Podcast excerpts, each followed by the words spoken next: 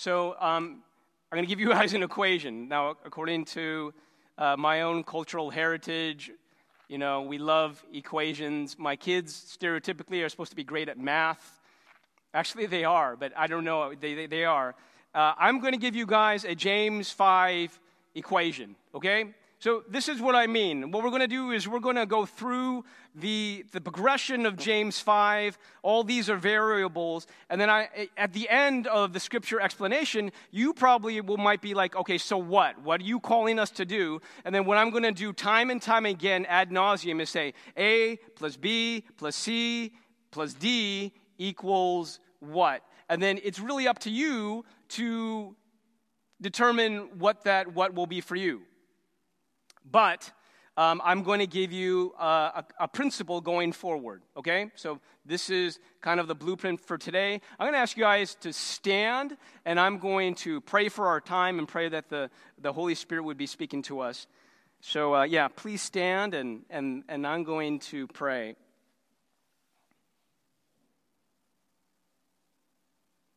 Father, I, I thank you that there is one means of salvation it's through the cross, it's through the death of Jesus, it's through the wonderful message that Jesus saves.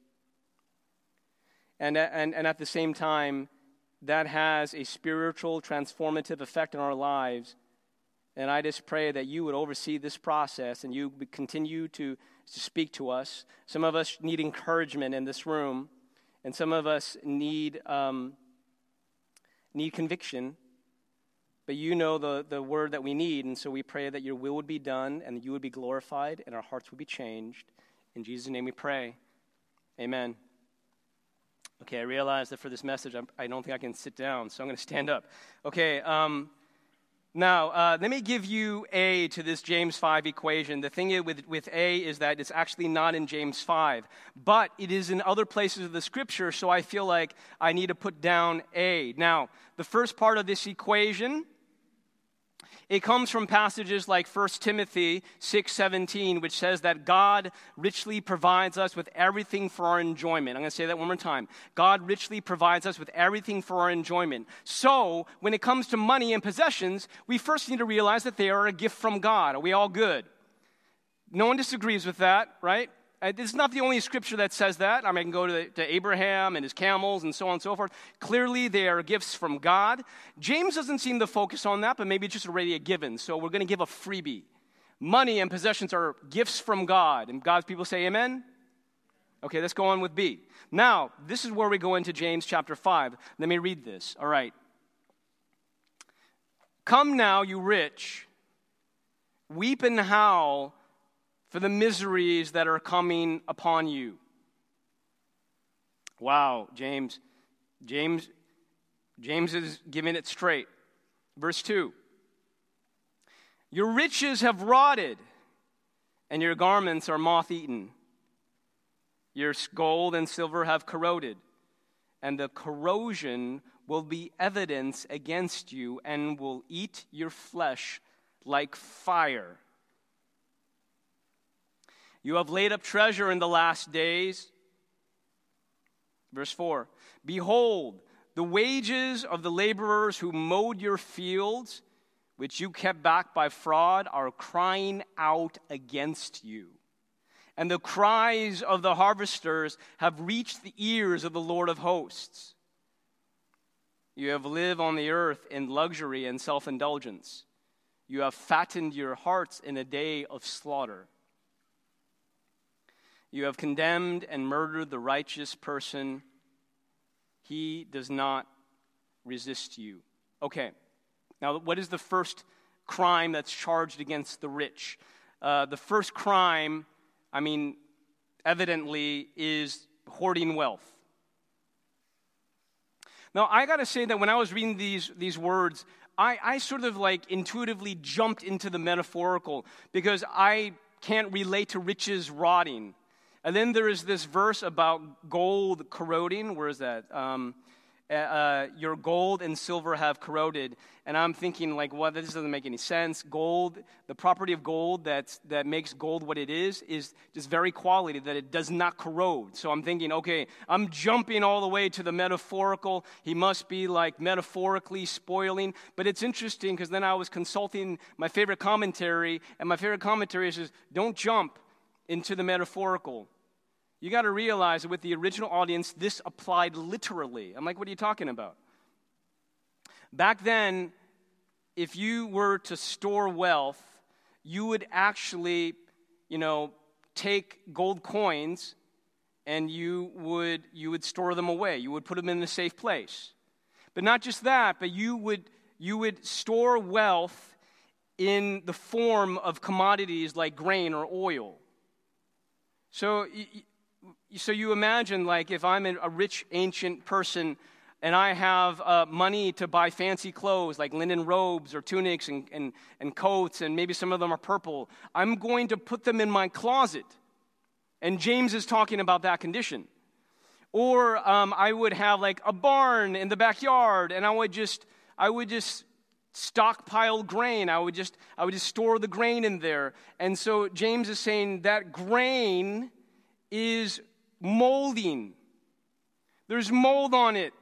And the oil that you put away in barrels, that it's going rancid. Literally. Okay, now he talks about gold, and I get it. Gold, gold corroding. I don't get that. I, I, I didn't really understand that. But I, I did a bit of research. Did you know that gold can actually corrode? Now, it, it's, it's because gold is like, it can be alloyed with another metal that does corrode. And so over time, it can, it can, it can darken. And, and plus, it, it depends on how, how, how much that gold would be accessible. It can tarnish with use. You get like soap and lotions and sweat and like, you know, finger grime. And then it has this opaque layer of grime on it. And so it looks like that. Now, this is, I think, somewhat dramatic. It's a little bit of a visual. I just want you to imagine that there is this promise of gold, which is that gold does not corrode, right? That's the promise of gold. Gold will never go bad. That's the promise of our, our, our wealth and our riches. Gold will never go bad. And you imagine James going, Really? Gold will never. And James, like, Really? Imagine James going, Okay, I want you to take a piece of gold from that safe and you take a piece of gold from that safe, and, and James like, hold it up, and you hold it up like that. And James going, really? You hold on to that too long, and it will do the same to your soul. That's the James sort of argument, right? He's saying that that promise that it wouldn't corrode, and it is corroding, is evidence of what's going on inside. You're believing that this will take care of you. And look what's happening to that gold, and it's going to do the same thing with your soul. Okay, now at this point, it sounds like James is saying that he's against the storage and the accumulation of wealth. But I think motivation is important. So now I'm looking at the text and wondering okay, what's the motivation?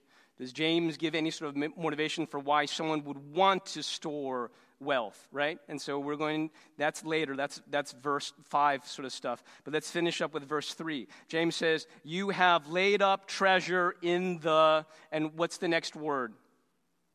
Church,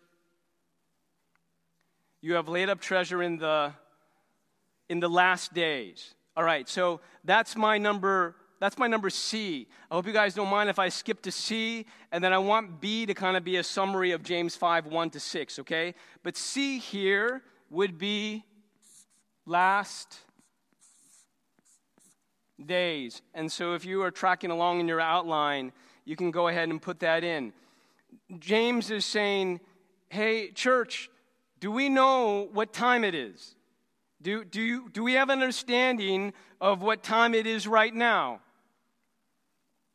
Imagine James saying, Do you understand that ever since the fall of humankind, we've been waiting and waiting, and humanity has been waiting with bated breath for the Messiah to come? And they've been, you know, thousands of years, thou- and waiting and waiting, and those were the preparation days. And then he came. Jesus came and he died and he ascended. And soon and very soon, he promised to come again and judge the world. And everything wrong will be made right, and the new world will begin. James says, Do you understand what time we're in? It's just a little bit of time. Like all that before was waiting for him to come. And then he's going to come and set everything right. It's just a little, these are the last days, right? I mean, that's, that's, that's James, right? So here's James going, man, this is really urgent. This time is really urgent. You understand? These are the last days. He's, he's coming. Okay. Okay, so, um, so A, when it comes to is it okay to be rich? And what do we do with money? How do we think of money? Number, num, uh, letter A is uh, money and possessions are a gift. Um, C is do you understand that we're in the last days? Okay, now we're working on B, and I wanted B to be a summary of 1 to 6, so that we're working on that. Okay, so let's continue on uh, with, um, with James. James uh, addresses a real issue at the time for landowners which is a failure to pay their workmen. You see that, right? I believe it's in, in verse number four. And uh, I'm not sure that too many of us can relate to that. Uh, maybe on a larger political scale, this might shape our perspective on how we think of the minimum wage.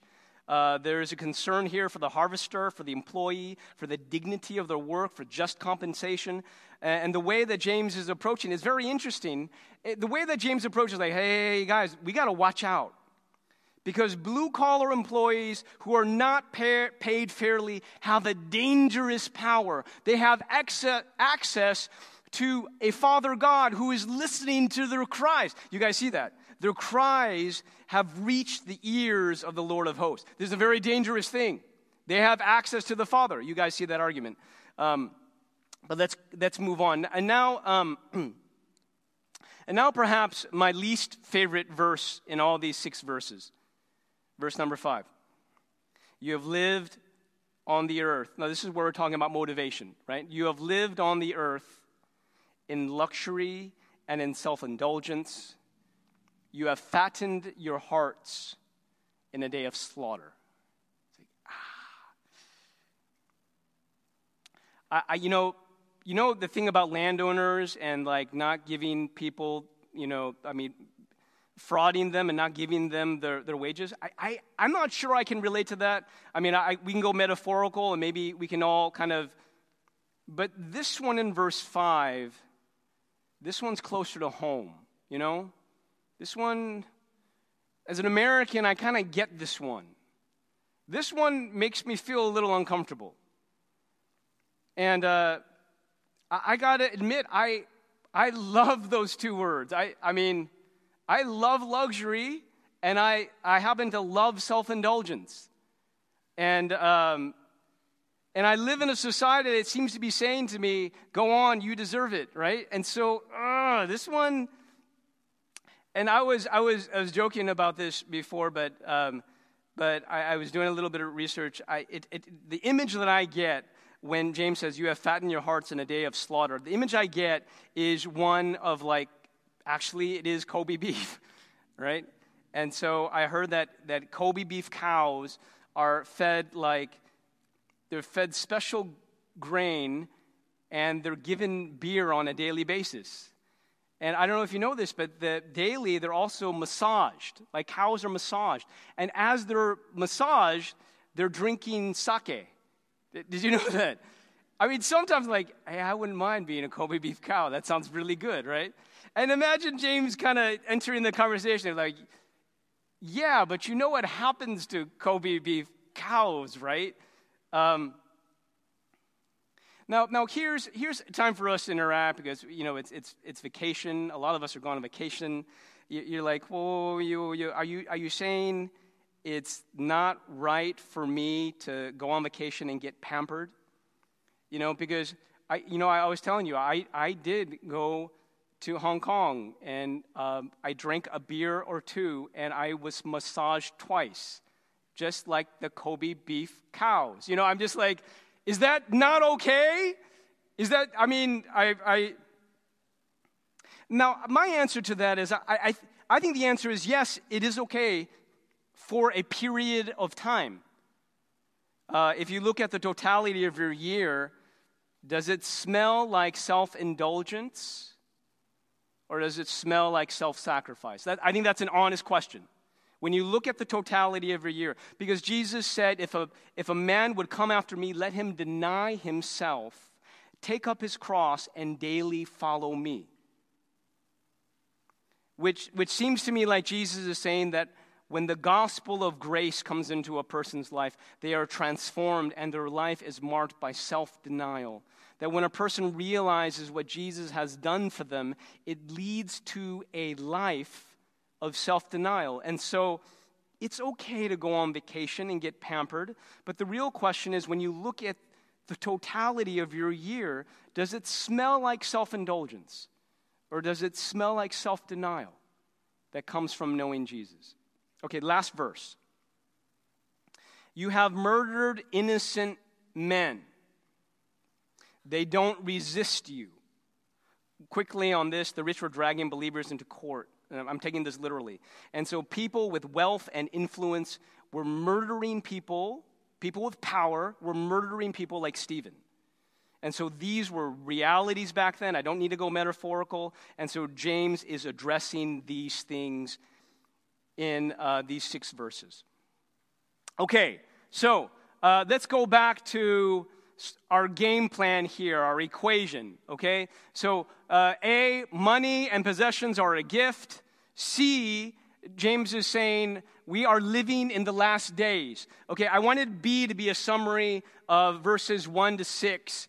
And uh, if you don't mind, what I'd like you to do is just turn to a neighbor next to you, and I'd like to ask you how you would like to summarize. And if I did have more time, I would want to hear from you, but I'm just going to go ahead and, and, give you mine. Okay, it's going to be a summary, a relevant summary of, of verses 1 to 6. Turn to a neighbor next to you and go ahead and share. I'm just really going to give you like 30 seconds to do that, but just, let's just interact for a little bit, okay? Go.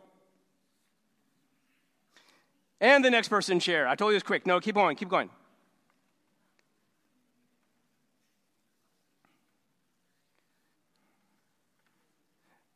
Well, actually, no. I have the next person, the other person share. Yeah?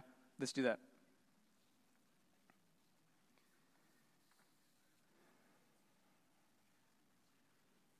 Okay, uh, here's my summary of verse uh, 1 through 6. Um, Uh, it really does seem like in the beginning james is like against hoarding. But i'm looking for some kind of motivation for like why? What is that what is that hoarding being used for? What's the purpose of that hoarding? And he gives us something in verse 5 and so when i put them together i think it's something like this. It's hoarding money for the purpose of self-indulgence. Now you think that's fair summary?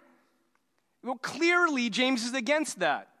I, I don't know. I mean I, I I'm pretty good with English, I think. I, I learned reading comprehension all through school. I, I pretty much think that minimally, these six verses are saying that, that James is against hoarding for the purpose of self indulgence. Are we agreed? Right? So I'm going to put here, um, but, but, but it's not just like, oh, well, James frowns against it, you know, in an emoji. He would put it upside, he would put it like a, a frowny face. No, I mean, James is talking about eating the, the gold corroding your very soul. I think he's saying, look, hoarding money for self indulgence is dangerous, right? So I'm going to put dangerous right here. Dangerous.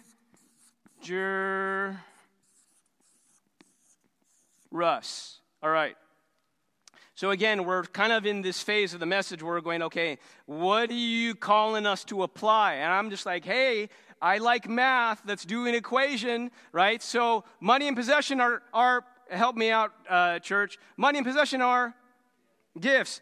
And we live in the, okay, and you know, hoarding money for self indulgence is, okay, now you notice I have D right here. Now, D doesn't really come from James 5 because it's contextual. But I want to say this, which is that in the context of James, um, James was talking about the wages of the laborers have been kept back. So, James, of course, was speaking in context. I want to talk about the context today.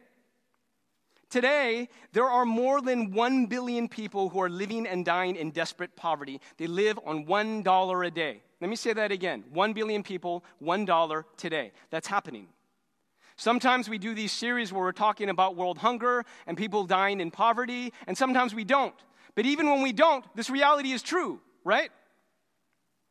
Today we're going to go home, and this reality will still be true. We don't see them, but it's still there. I'll give you another fact.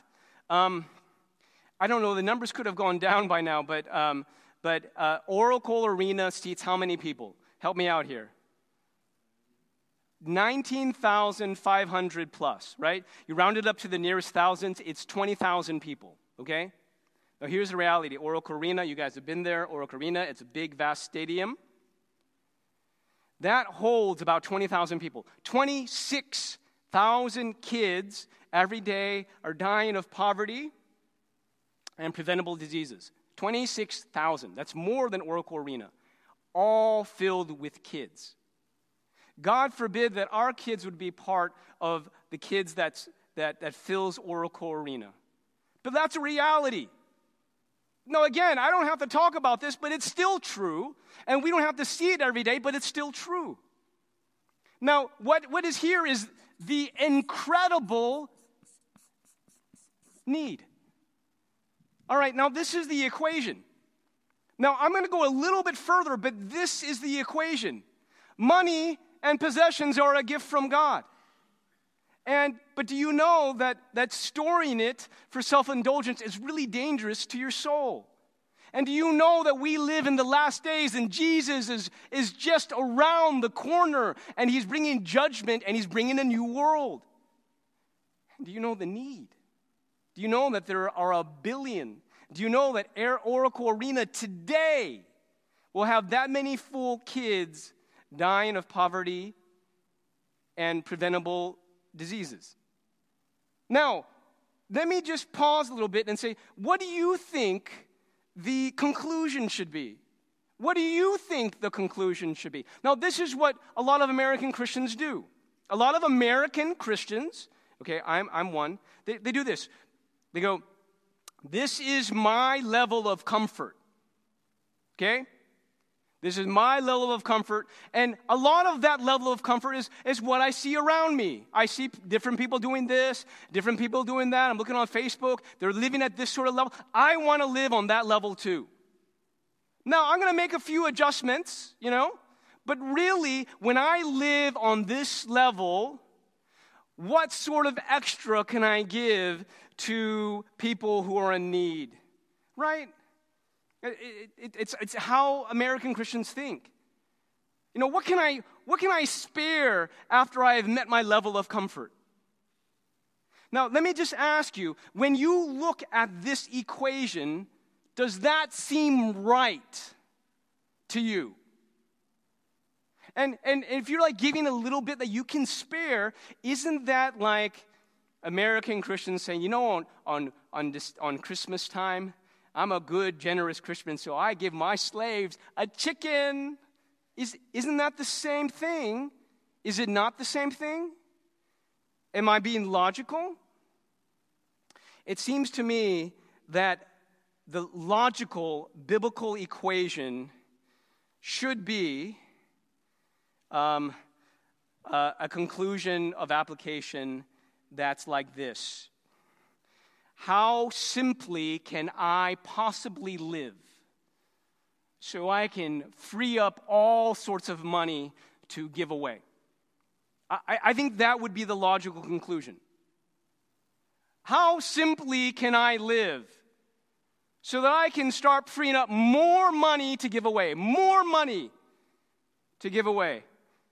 Because there are people who don't know Jesus and they are going to die tonight without having heard the name of Christ. Because there are preventable diseases that I can be a part of preventing. I don't know. I'm just talking about logic here. I'm just talking about a biblical, logical equation. You know, I, I am now, um, I am now 43 years old. I'm in my, I'm in my mid 40s now. And I've been asking myself the question Am I more radically generous now than I was five years ago? And the answer is no, not, no, not really. I actually think I was more passionate about being generous with my money and giving to other people five years ago than I, than I, than I am now. And I'm thinking, like, well, what happened? And, and like right now, there's, there's more than a billion people living and dying in desperate poverty. And this is my, my honest explanation. The, the need just always just seems so great, you know? It's always this big, insurmountable need. And plus, those faces that are, that, that, that are filling Oracle, I don't see them every day. You know what I do? I, what I do see every day is like I see my iPhone every day, and it's kind of like it's kind of like winding down and i want the new one. That, that's my reality. This is what i see every day. I don't see the stadium full of kids who are dying. I see this and i go i want the iphone x right? You, are relating to me right? I, I, I, I see my friends getting a better car and I'm thinking, like, I could probably justify getting a better car. All I have to do is say to Raina is that, look, I'm having a midlife thing. I'm not getting into, I'm not having an affair. All I want is a car. And she would say yes to that, right? It just, it's my daily reality. And so, how can I live here and know the need and see that it's dangerous and these are the last days and be living in a radical way where I am saying, how much, how simply can I possibly live so I can start giving more and more away in the name of Christ and for his glory? There is a rich man in David Platt's church comes to his office after they've been studying the story of the young rich ruler. This is Mark chapter 10 sort of stuff. He sits down on David Platt's couch and he says, I think the things that you're saying, I think the things that you're saying are crazy. And then, and then he pauses. David Platt looks at him. He doesn't know where the conversation is going. But then the man continues and he says, But I think you're right. And so now I think I'm crazy for thinking the things that I'm thinking. The guy was in the process of selling his large house and was deciding to give away many of his possessions. And he looks at David Platt with tears in his eyes and he says, that at some point I'm wondering, am I being unwise? Am I being irresponsible? But then he goes, I can't imagine standing before God and God saying, You didn't keep enough for yourself. I can't imagine him saying that. He goes, I'm just confident he's going to take care of me. Now, let me ask you if you honestly look at this equation, would you come up with anything less than radical? Now, now let's say right here, right? So, so the, the proposal I'm giving is live simply and give generously, right? Uh, live simply, give generously. I think that's actually kind of radical. But here's the thing if you don't see any of this, and I'm just showing you the application, you go, yeah, that's pretty radical, that's pretty crazy. Right. But let me ask you if you add these up, these variables, that the, the money we've been given as a gift, we live in the last days, hoarding it for self indulgence is dangerous, and there is such a great need. If you come up with anything less radical, that would be more crazy. Agreed? We're, it, it's a radical application because of all the variables. But if you look honestly at those variables and you come up with something less radical, that is more crazy. That is more crazy. And so the gospel is calling us to apply. The gospel is calling us to be radical. The gospel is calling us to be countercultural. Now, at the end of the equation, let me say this. You, you are looking in this equation, okay, but you go, whoa, whoa, whoa, whoa, wait, Pastor Andrew. Are you saying that I can't buy a house in the Bay Area. You might be saying, Pastor Andrew, don't you own a house? I, I, I, all I'm saying is this we're all, in the, the, we're all looking at the same variables together. And before God and the Holy Spirit and the encouragement of community, we need to add these up and apply as the Holy Spirit leads. If you add these up and in a clear conscience in Christ, you're like, yeah, I actually feel like live simply, give generously does entail buying a house. Then maybe, as God wills, you should buy a house.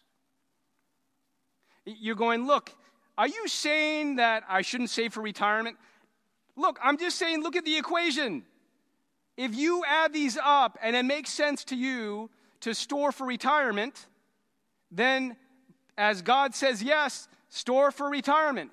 But let me just ask you this question Are you storing for a kind of retirement that smells like self indulgence? Or are you saving for the kind of retirement when you look at it, it's simple? Same principles that are being applied, same principles that are being replied. I want to say one last thing. Um, hope you don't think this is a, a, break in the thought process. Some of you might want to remember this. I just want to say I realized that this morning that if you switch C and B and you look at the consonants, it says, oh, L. It says golden. I don't know, there's some irony to that. But, anyways, my, my point is let's, let's memorize this. As we're making decisions, we're like, hold, hold, what was the argument that Pastor Andrew had? First of all, my money and possessions are a gift from God. Praise you, God, for that. And then I'm going with, oh, right now we live in the last days. There is urgency here, right? There's judgment and a new world right around the corner, and you know hoarding for self indulgence is dangerous and the need is great. Okay, maybe I should buy the new iPhone X. Maybe I shouldn't. Maybe I should buy that. Maybe I shouldn't. I'm just saying, work it through a James 5 equation with the power of the Holy Spirit. Be careful of self deceit and do as the Lord leads you to do. Now, Jesus here gives us a logical invitation, but I want to be the first to admit and say it is really hard to do. None of us, especially myself, feel like we have fulfilled this. I don't feel like I have in the past year lived simply and give generously. I would like, by God's power, to change that. I'm not living worthy of the gospel like I should. I want to work on that. Maybe you want to work on that with me. But here's the thing I feel like I have failed in doing this, to be honest with you. And I also feel like I don't have much confidence in myself that I'll be able to pull this off. Because everything around me, I don't know. I don't, when I look at American culture, they're not really living like this. And so I just have not a lot of confidence in myself that I'll be able to live counterculturally. Do you know what I need? And do you know what you need? We need a Savior. Do you know what we have in Jesus? We have a Savior. Maybe you feel guilty for not living simply and giving generously. We have a Savior who died on a cross to forgive us of our sins. Maybe you feel like you don't have the courage to pull this off, to live simply and to give generously. We have in Jesus someone who goes ahead of us, paves the way for us to follow. The scripture says, For you know the grace of our Lord Jesus Christ that though he was rich, yet for your sake he became poor, so that you, by his poverty, might become rich. We haven't done it, he forgives us. We need courage to do it, he did it, and he beckons us to follow. We're going to receive communion now. Let's pray first. Pray with me.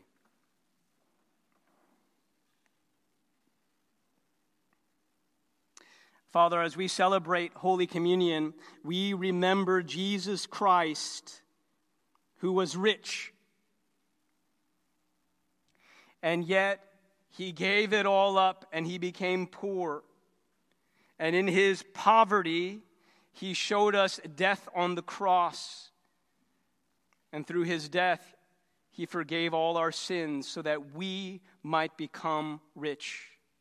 In this holy endeavor, we know we are not alone. Jesus went first, Jesus did it for us, and Jesus beckons us to follow his way of life. We won't be able to do it without your courage. And I pray, Father, that you, will give us the courage to follow Jesus, to live simply, and to give generously. In Jesus' name we pray. Amen.